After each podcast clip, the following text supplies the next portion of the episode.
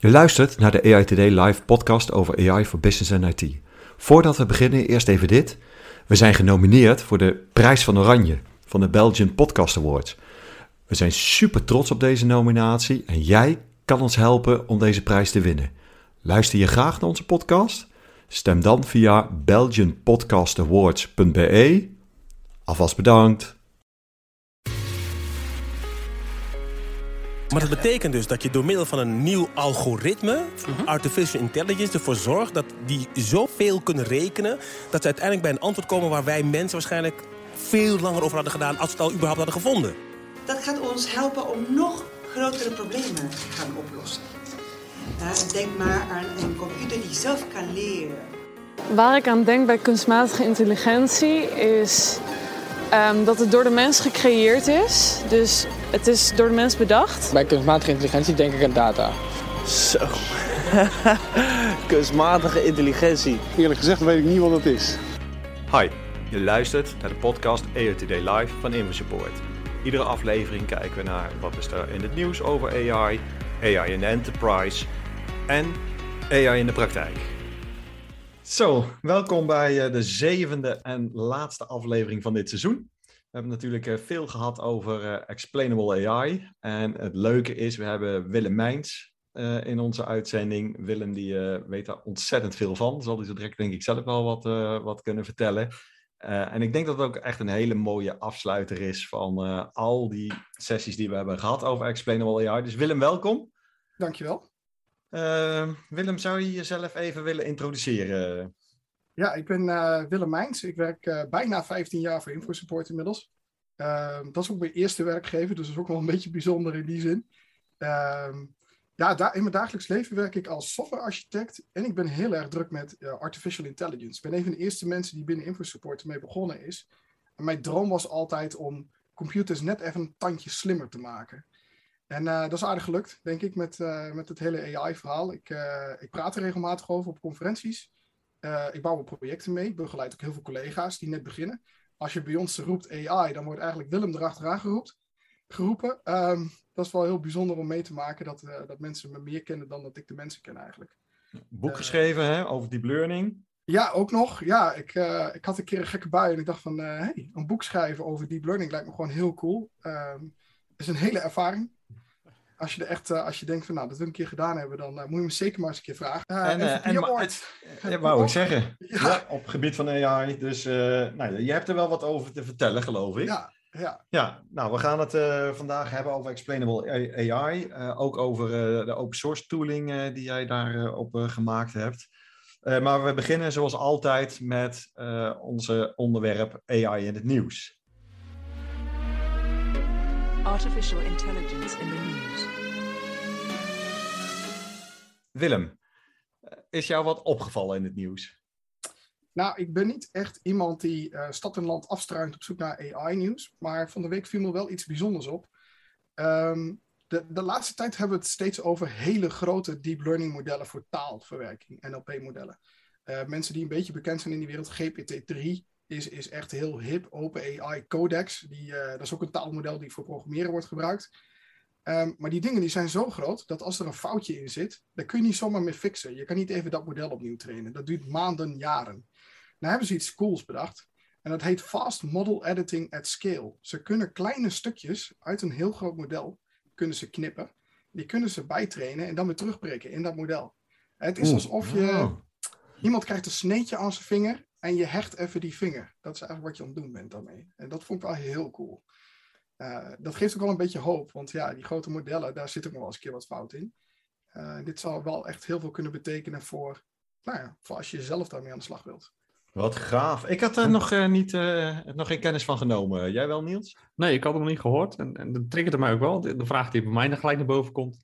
Kan je ook nieuwe of eh, zaken die nog niet de fouten corrigeren, maar nieuwe zaken introduceren in het model?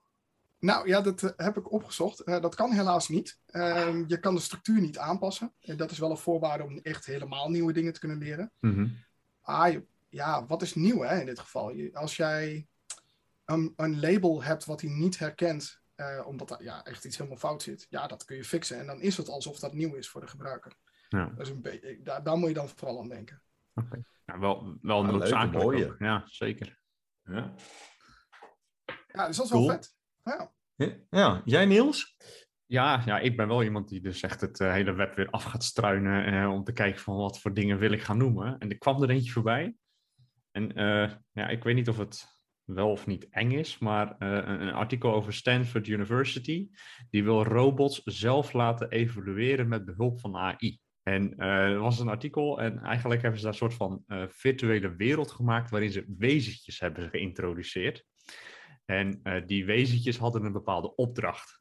En vervolgens, iedere keer de winnaar, die mocht eigenlijk zichzelf één stapje beter laten evolueren. En zo continu zichzelf laten leren en groeien om bepaalde taken en eigenlijk de evolutie zelf plaats laten vinden in en met behulp van AI in de virtuele wereld. Oké, spannend. Ja, ik kon er helaas nog voor de rest niet heel veel over vinden. eh, maar ik vond wel eh, een interessant artikel van wat zou hier in de toekomst mee kunnen. Het is eigenlijk een andere vorm van reinforcement learning. Waarbij je, hè, dat, dat hebben ze al gedaan met StarCraft en zo. Dat ze de computer tegen zichzelf laten spelen.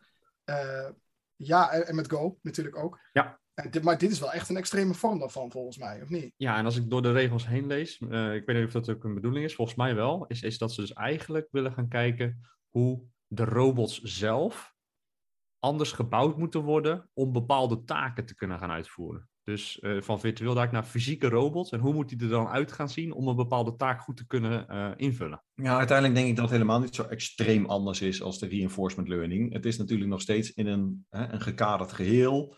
eh, Met, met een vaste set van regels en, en, en beloningen. Ja. Alleen is misschien de verschijningsvorm, waarin het, omdat het dan in een virtuele wereld wordt geplaatst, Ja, krijgt het een soort van meer echtheid of zo. Wat natuurlijk niet veel anders is dan ieder ander reinforcement learning eh, systeem. nee, het maakt het alleen misschien wat meer inzichtelijk en misschien voor het gevoel tastbaarder. Ja, ja precies. Terwijl, Precies. ja, tastbaar is het niet, maar Ja. Ze gaan niet in één keer een andere taak doen of zo. Het is echt die ene taak eh, die ze steeds opnieuw trainen met deze techniek.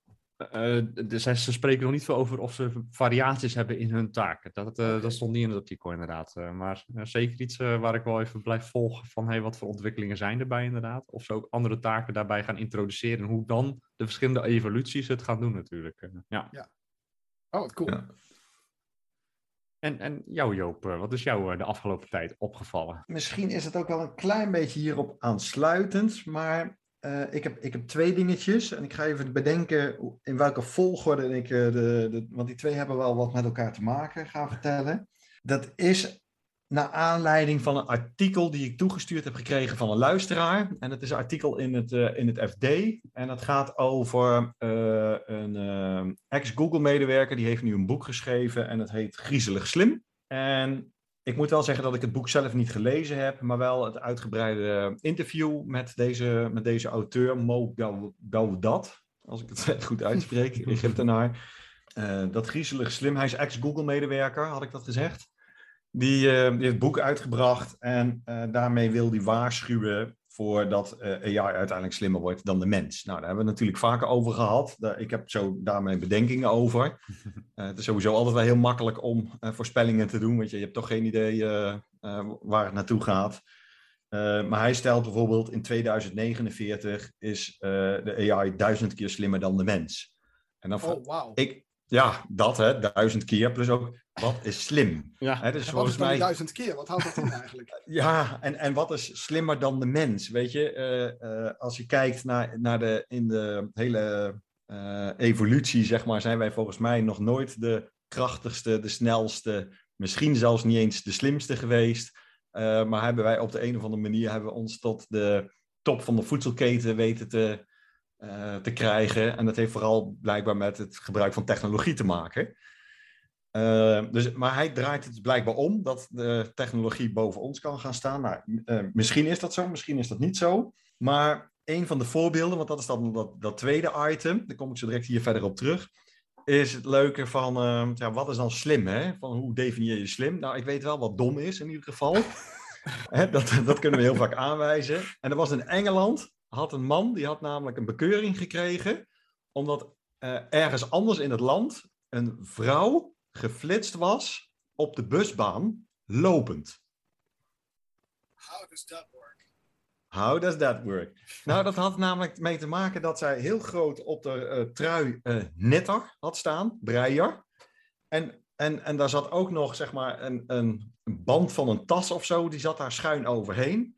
En daar had hij ja, het kenteken van die man van gemaakt. dus, dus hij kreeg een boete, omdat er vrouw over een busbaan gelopen had.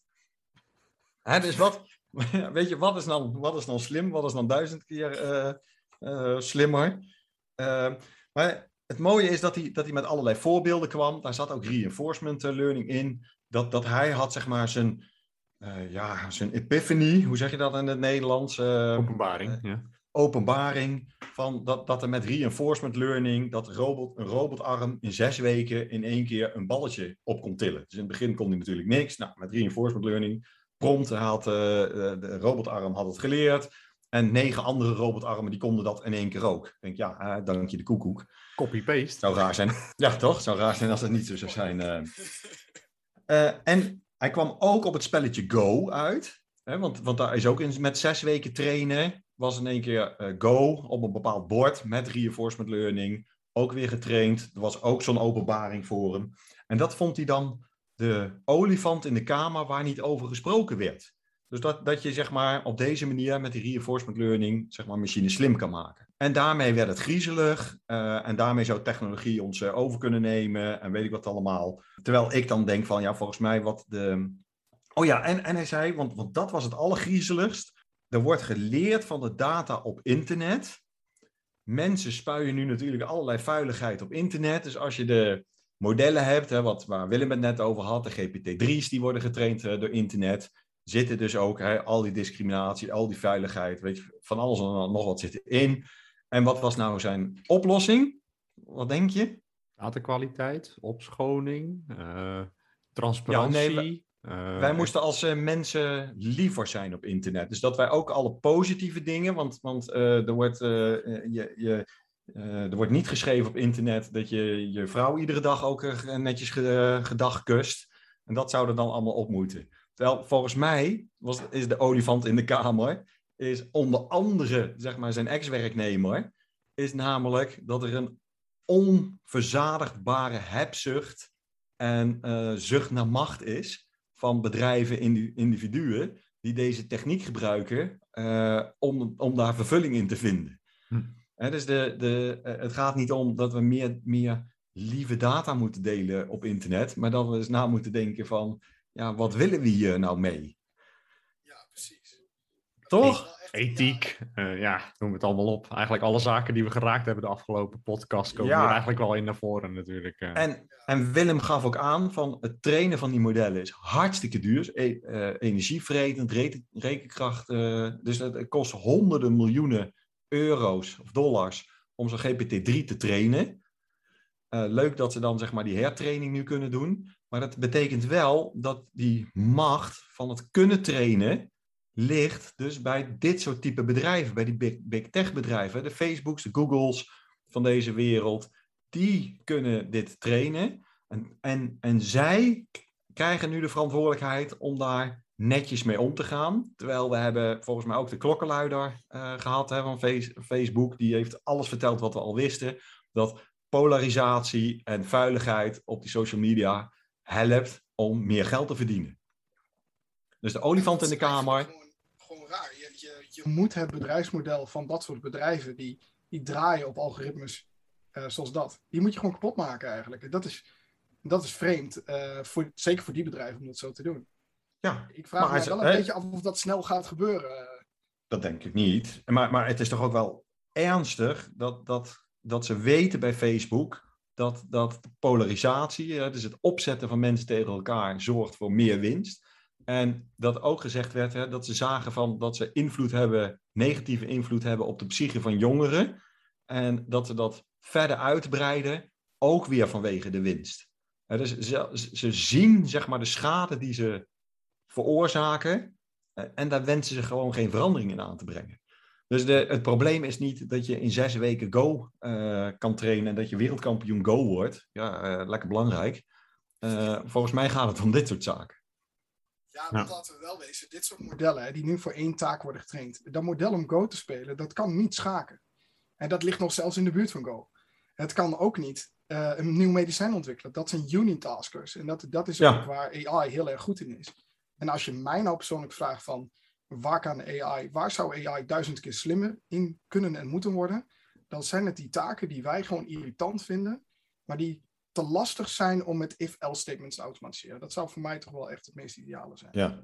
Ja. En, het, en het, het feit van slimmer, weet je, kijk, eh, een rekenmachine, weet je, die kan al beter en sneller en nauwkeuriger rekenen dan wij. Eh, ja, dan gaan we toch ook niet denken dat die de wereld over gaan nemen. Ik bedoel, hou op, schei uit. Ja, en, en die is gek genoeg. Kijk, voor, voor ons, hè, voor, voor mensen die thuis even snel wat moeten uitrekenen, is een rekenmachine slimmer dan dat wij zijn.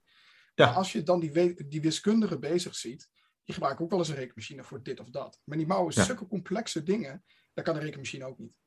En dat, dus ja, wat, wat is hier nou eigenlijk een beetje slimmer? Wat is dat dan precies? Ja, en weet je, ik denk dat uiteindelijk de term kunstmatige intelligentie, artificial intelligence, weer de, de fantasie eh, laat lopen. Had, had, dit, had deze technologie eh, big scale math geheten of zo, toegepaste eh, wiskunde op grote schaal, nou, daar had niemand zich de druk om gemaakt. Had hij hem geen boek geschreven, was hij niet in het FD gekomen.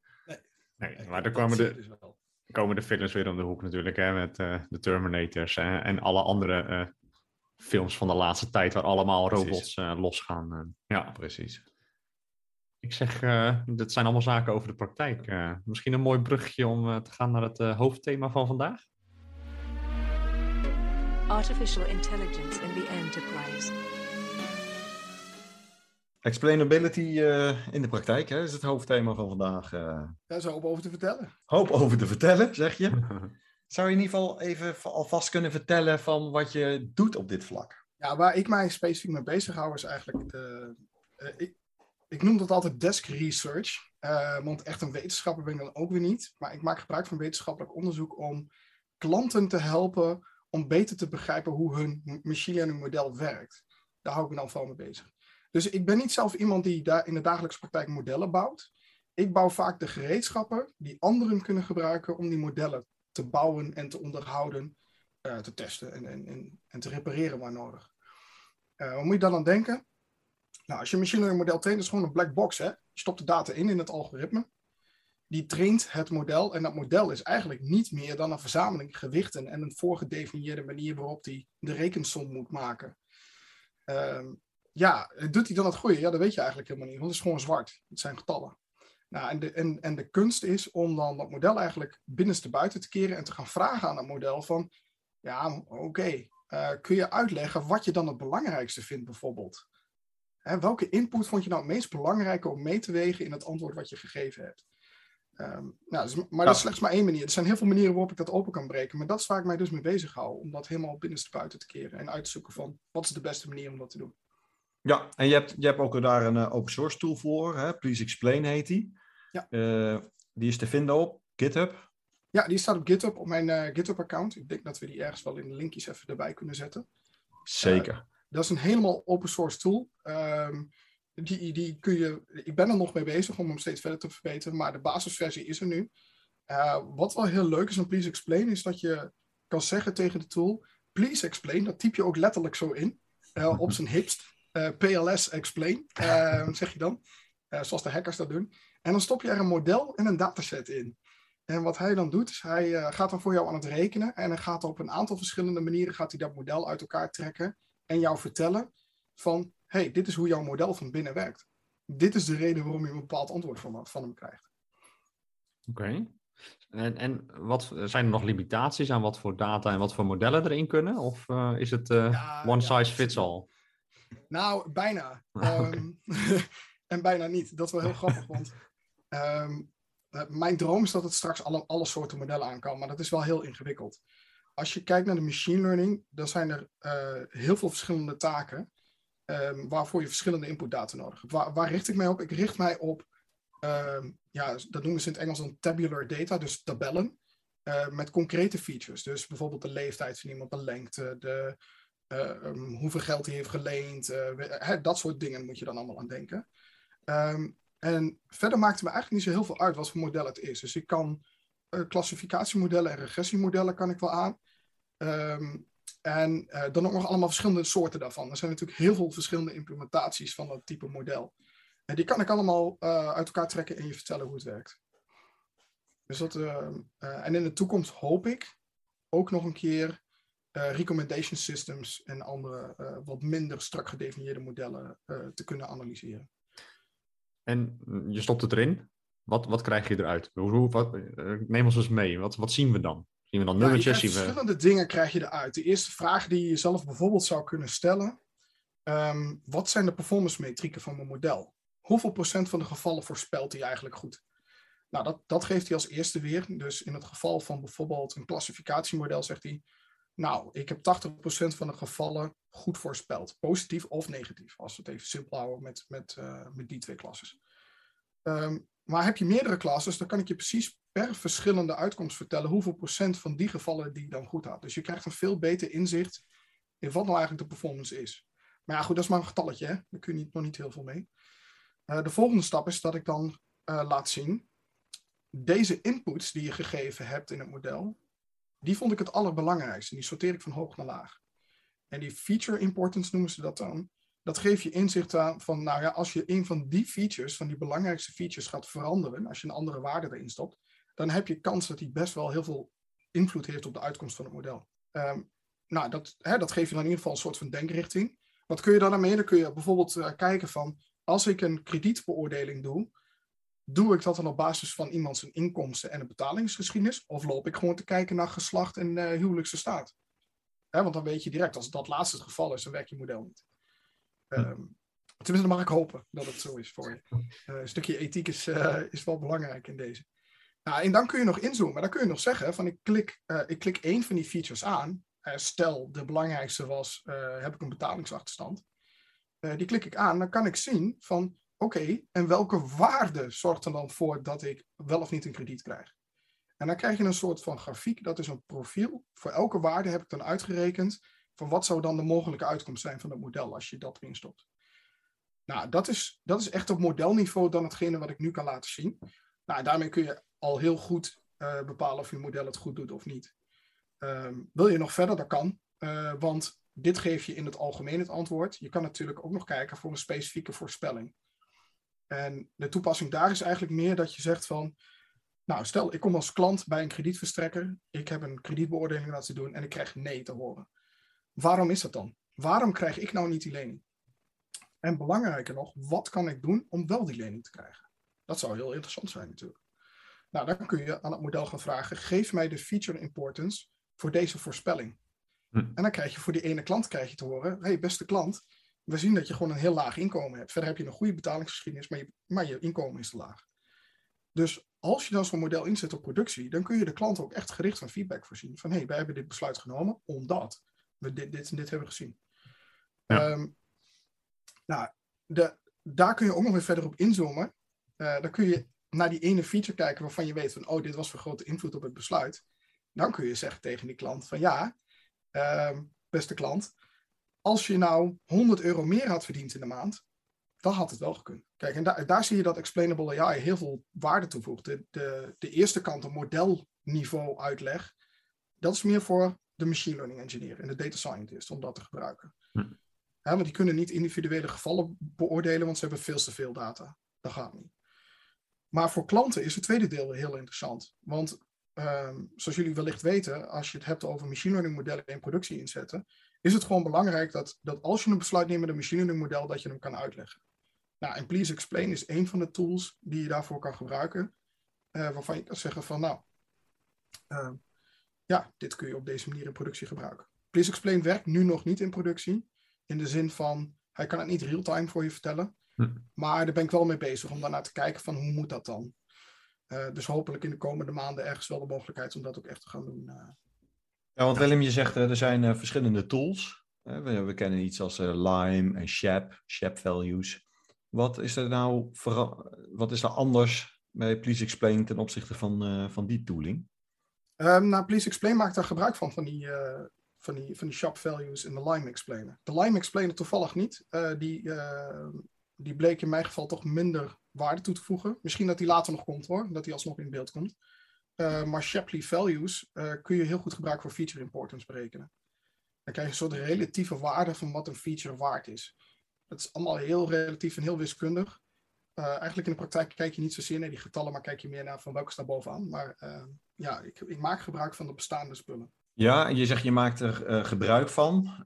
Wat, wat heb ik er dan aan, zeg maar, om, om jouw tooling te gebruiken en, en niet Shep? Nou, de huidige stand van de techniek is eigenlijk dat ehm, als je kijkt naar explainability tools, die zijn allemaal bedoeld voor data scientists en programmeurs. Dus je moet Python kunnen programmeren. En je moet heel goed Python kunnen programmeren, want die tools zijn bepaald niet gebruiksvriendelijk. Nee. Eh, je moet ook vrij exact weten wat je erin moet stoppen en wat niet. Hm. En grappig genoeg, 80, 90 procent, misschien wel 100 procent van die input van die tools, ja, die kun je van tevoren berekenen met nog een ander algoritme er weer voor te plakken. En dat is wat ik eigenlijk gedaan heb. Ja. Ik heb gewoon een slimmigheidje uitgehaald. Ik, ik, jij geeft mij een hele grote dataset en ik zeg dan van, maar gezien de spreiding in die datasets moet ik eigenlijk maar zoveel procent van de samples eruit pakken. En daarmee ga ik die dan die verklaring genereren voor je.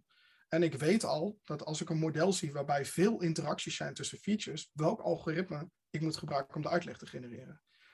Gebruik je mijn tool niet, dan moet je dat allemaal met de hand bedenken. Moet je zelf gaan nadenken en moet je zelf gaan analyseren nog om dat te doen. Want dat is het. Ja, vandaar dat je eigenlijk eh, begon met van, eigenlijk is het één regel code, namelijk please explain en dan data plus, het, eh, plus je model. Ja, dat is, dat is mijn, mijn beeld ook altijd geweest. Ik vind het super irritant om die, om die andere klus te moeten doen. Ik moet hem nu natuurlijk gewoon doen, omdat ik die tool bouw. Maar ehm, het is voor een data scientist die heeft wel wat beters te doen. Ehm, ik heb dan zoiets van, ja, ik neem dat uit handen en ik geef dat dan eh, op de goede manier aan. En daar zit, daar zit hem denk ik de kneep ook in in dit soort tools. Want je kan het allemaal uitbesteden aan de computer. Mooi. Hey, zullen we eens kijken van hoe dit dan in de praktijk werkt? Real world examples of artificial intelligence. Ja, dus eh, wat, wat, wat voor dingen haal je, hè, dus als je deze tooling nou, eh, dit soort tooling, laten we het daarop houden, in, de in de praktijk inzet, wat komt daar nou typisch uit? Heb je daar voorbeelden van? Oh, soms echt hele erge verrassingen komen eruit. Ik noemde net al even die kredietbeoordeling.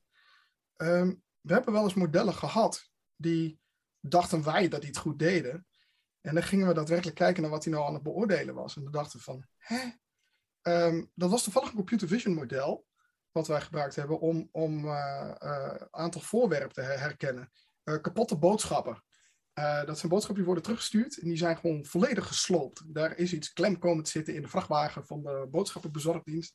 Daar is iets gebeurd met het uitpakken of de sinaasappel is verrot of zo.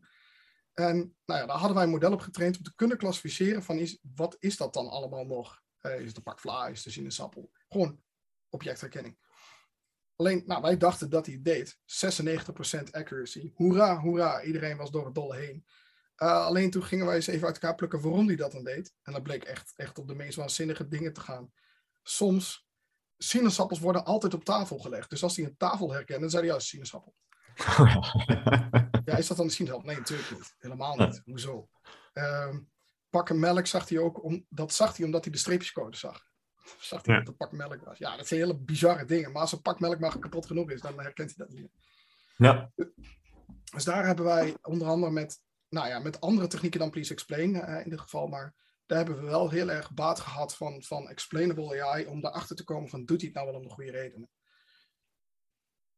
Uh, nou, en, en Please Explain zelf heb ik nu op een aantal plekken ook wel weer ingezet dat ik denk van ik ga toch eens even kijken in een customer churn model als die nou om de goede reden die churn voorspelt. Uh, dat blijkt ook al, niet altijd even goed te kloppen. Ja, ja.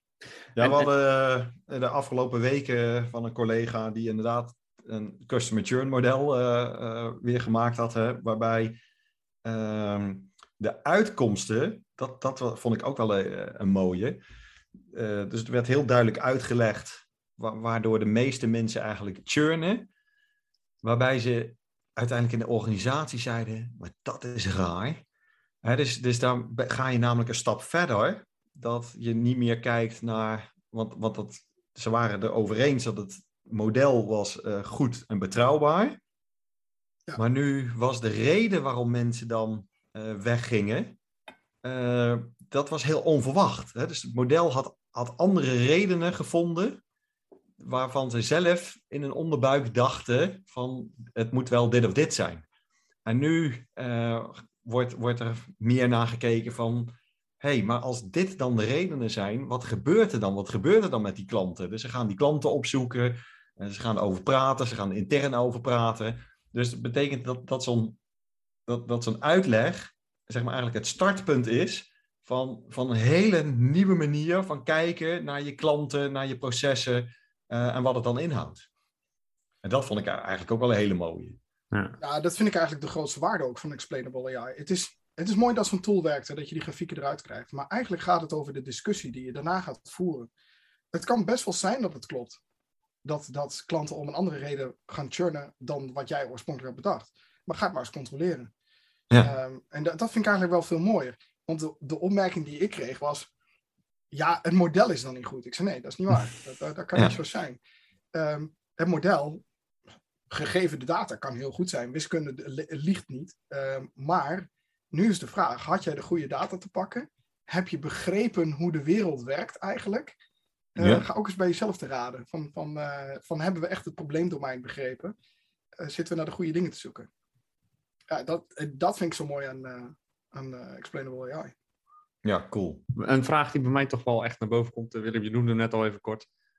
Real-time, uh, dit soort zaken. Kijk, als, als eindgebruiker, ik neem graag het pad van het eindstation uh, voor me en dan kijk ik van, hey, hoe gaat dit nou mij als consument of als gebruiker raken? En, en dan ben ik eigenlijk echt wel op zoek naar die real-time, of in ieder geval voor mijn specifieke casus, gewoon gelijk terugzien van, maar waarom dan niet? Waarom bijvoorbeeld niet die lening gekregen? Wat is daar dan specifiek voor nodig om die stap te maken? Um, nou, als je kijkt naar Please Explain, die is op dit moment niet heel snel. Het duurt ongeveer een seconde of dertig om een uitleg te genereren. Ja, dat is niet heel real-time natuurlijk. Um, maar moet het altijd real-time? Dat is even de vraag. Kijk, als je het hebt over een hypotheek beoordelen of een lening beoordelen. Ja, dat proces, dat duurt altijd wel eventjes. Als jij binnen een kwartiertje antwoord krijgt met goede uitleg, is dat volgens mij wel wat waard. Dan ben je best wel vlot. Normaal gesproken hypotheek aanvragen, dat duurt echt wel een aantal weken. Maar als jij dan al heel snel, ja, laten we zeggen binnen een dag of zo, antwoord krijgt met goede uitleg. Mm, dat is best interessant. Ja. Voor real time, um, nou ja, daar heb ik wel een oplossing voor. Voor Please Explain dan. Dat is meer compute power. Dat is okay. gewoon meer, meer uh, CPU's en GPU's tegenaan gooien. Is dat haalbaar? Dat vraag ik me een beetje af. Want ik heb zelf uh, hier thuis onder mijn bureau een machine staan met twee videokaarten. Uh, twee hele dikke videokaarten ook. Die zou dat heel real-time kunnen. Want die is ook echt wel heel snel met dit soort dingen. Mm -hmm. um, maar als je dat op je laptopje doet, dan ja, dat gaat niet echt vliegen. Het is ik denk dat real-time. Nee, maar produ productie uh, draai je natuurlijk ook niet, niet. op je laptop. Uh. En, en niet onder je bureau ook niet. Dat, dat is wel wat meer. Nee, maar... is, het, is het echt performance dan? Of uh, wat, is, is het meer ja. compute en dan gaat het gewoon sneller? Kijk, ik ben mee eens hè, voor zo'n hypotheek. Als ik een kwartiertje een formulier heb ingevuld en ik druk op een knop en er gaat even een wieltje draaien, dan ben ik gerust even wachten als ik daardoor een goede uitleg krijg. Maar ik ben één consument als het goed is, zijn er met mij nog heel veel andere consumenten voor uh, de partij die ook een uh, hypotheek uh, een aanvraag wil doen. Dus hoe zorg je dat dat aan kan? En dat is puur compute. Ja, het is CPU-intensive allemaal. Net als alles met machine learning is dit ook zo. Um, dus daar zit gewoon echt wel een fikse uitdaging. En, en jullie merken allebei op van, ja, je gaat geen productie draaien op je laptop. Nee, maar wat er wel gebeurt is, en, en wat ik zie bij, bij heel veel bedrijven, die stappen tegenwoordig over op containerization. Mm -hmm. uh, draai alles in containers. En dat moet ook nog kosteneffectief gebeuren. Dus die hebben geen 16 CPU's per, per model beschikbaar. Die hebben een, een tiende van een CPU beschikbaar. Want ja, dat is nou helemaal kosteneffectief. Mm -hmm. En als ik daar dan aankom met mijn explainable AI en ik zeg tegen ze... Ah, ik heb 16 CPU's per klant nodig. En sommige klanten waar ik voor werk, die hebben een miljoen gebruikers op hun platform. Mwah, mwah, dat wordt wel een dingetje. Ja. Dus da daar zit hem het probleem ook een beetje in. Het schaalt nog niet heel erg best naar de grote massa. Maar ik denk, met nog een beetje slimmigheid, uh, gaan we er wel dicht in de buurt komen. Dat het wel gaat lukken. Ja, maar als ik het zo hoor... Ja, want wat, wat is dan... Oh, sorry. Wat, wat is dan de oorzaak dat het dan nu nog niet lukt? Uh, de zoekruimte is heel groot in die algoritmes. Hij gaat eigenlijk op zoek naar uh, verschillende uh, vormen. Het is eigenlijk, als je mij vraagt, wat doet een explainable AI-algoritme? Het is eigenlijk gewoon een ander machine learning-algoritme wat hij doet. Ja. Hij gaat namelijk jouw model, gooit hij uh, allemaal verschillende samples in. En wat hij dan ook nog eens gaat doen met die samples, hij gaat waardes in die sample lopen verhaspelen. Je gaat die lopen wisselen en op zijn kop zetten en, en eh, eh, negatief maken en weet ik veel wat hij allemaal uithaalt. En bij iedere sample gaat hij dan meten wat is het verschil in uitkomst. Nou, Ja, dat dat is je- behoorlijk brute force. ja, ja, het is echt heel erg brute force wat hij doet. Ja. Er is helaas nog niet, nou, er is bijna geen oplossing nog voor. Eh, maar misschien komt die nog. Ehm, dus daar zit hem de sleutel een beetje in. De zoekruimte is te groot voor de computer om, eh, om dit snel op te lossen. Hm. En ik denk, ik heb laatst een, een paper zitten lezen, ik weet zo even de titel niet meer uit mijn hoofd, maar er zijn wetenschappers bezig om slimmere manieren te vinden om die zoekruimte te verkleinen.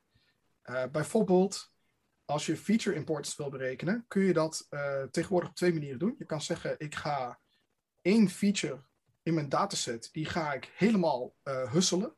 En dan ga ik opnieuw dat model valideren. Dus eerst valideer je met de originele data, dan krijg je een performance figuur uit. Dan krijg je bijvoorbeeld 82% accuracy uit. Daarna ga je één feature, laten we zeggen, heb je een betalingsachterstand, die ga je helemaal husselen. En daarna reken je weer opnieuw die accuracy uit. En dan is die in één keer 70%. Dan weet je dat er een 10% verschil is in performance voor die ene feature. En dat herhaal je voor iedere feature. En dan weet je, degene met de grootste verschil in performance, dat is de meest belangrijke. Dat is eigenlijk hoe dat werkt. Ja, Dat is zo natuurlijk ja. super brute force. Ja. Wat je ook kunt doen en wat veel sneller is, je pakt de bovenste 50% en de onderste 50%, die verwissel je. Dat doe je één keer. En dan heb je vergelijkbare resultaten. Ik zeg vergelijkbaar omdat het niet helemaal 100% hetzelfde is. Maar ja, je zou kunnen redeneren dat als je dat doet en je krijgt dezelfde uitkomst uit het algoritme met een, een procentverschil in getallen, ja, is dat dan acceptabel? Ja, volgens mij wel is dat acceptabel. Dus daar moet je dan aan denken dat we steeds slimmer gaan en accepteren dat het resultaat ietsje grover is, maar nog steeds bereikbaar. Ehm, kijk, het naar, eh, dit, dit vind ik een heel mooie ontwikkeling hè, waar je mee bezig bent. Eh, wordt het al veel gebruikt in de MLOps eh, eh, processen die worden gehanteerd bij klanten? Ja, bij ons wel. Ehm, want wat wij hebben gedaan vanaf dag één is, wij hebben, wij hebben ook de filosofie van de, de AI moet de mens versterken. En daar hebben we ons hele ontwikkelproces ook omheen opgebouwd. Dus wat wij doen is op gezette momenten in het ontwikkelproces passen wij explainable AI toe. Dus je moet denken aan, als je een model gaat trainen, dan gaan wij er ook vanuit dat onze machine learning engineers een uitleg erbij eh, maken en dat goed neerzetten. Ehm, tijdens het testen komt dat weer terug. En wat we ook nog doen, helemaal aan het begin, is ook met de klant wel heel duidelijk bespreken van wat is de hypothese eigenlijk die we gaan eh, proberen eh, te bekrachtigen dan wat te ontkrachten. En eh, waar we ook wel naar vragen is, ja, wat zijn nou typische samples uit jullie praktijkwereld die zou het model goed moeten voorspellen? Eh, dat noem ik prototypical samples. Eh, die gebruiken we ook in combinatie met explainable AI om echt zeker te weten dat het model doet wat het moet doen. Dus dat zit helemaal verweven in ons proces. Mooi. Nou, super interessant Willem. Ik denk dat we weer heel veel wijzer zijn geworden op het gebied van explainable AI. Zeker zeg maar diep in dit soort tooling en wat dat inhoudt en waar je tegenaan loopt. eh, nou, dat hebben we nog niet eerder gehoord in de afleveringen. Dus dank daarvoor. Ja, graag gedaan. Gaaf eh, dat, je, dat je onze gast eh, wilde zijn. Ehm, nou ja, ter afsluiting wat we al zeiden, hè, van het is het laatste van, van dit seizoen, tweede seizoen. Maar niet getreurd. Niels, toch? Of niet? We, we komen zeker terug. Zeker terug. Januari 2022 wordt, eh, wordt een nieuwe. Eh, gaan we kijken voor, eh, voor weer nieuwe leuke gasten, nieuwe, nieuwe leuke onderwerpen. En dan hopen we jullie graag weer terug te verwelkomen. Ja, dus, dus heb je al ideeën van, goh, kunnen jullie het volgend jaar daar eens over hebben? Stuur een berichtje, je vindt ons overal op social, eh, bij de video's, eh, laat wat achter. Eh, en eh, ja, geef het aan ons mee en hopelijk spreken we misschien jullie ook wel gewoon eh, in de volgende podcast van het volgende seizoen. Willem, nogmaals bedankt. Ja, graag gedaan. En bedankt eh, voor het leuke gesprek.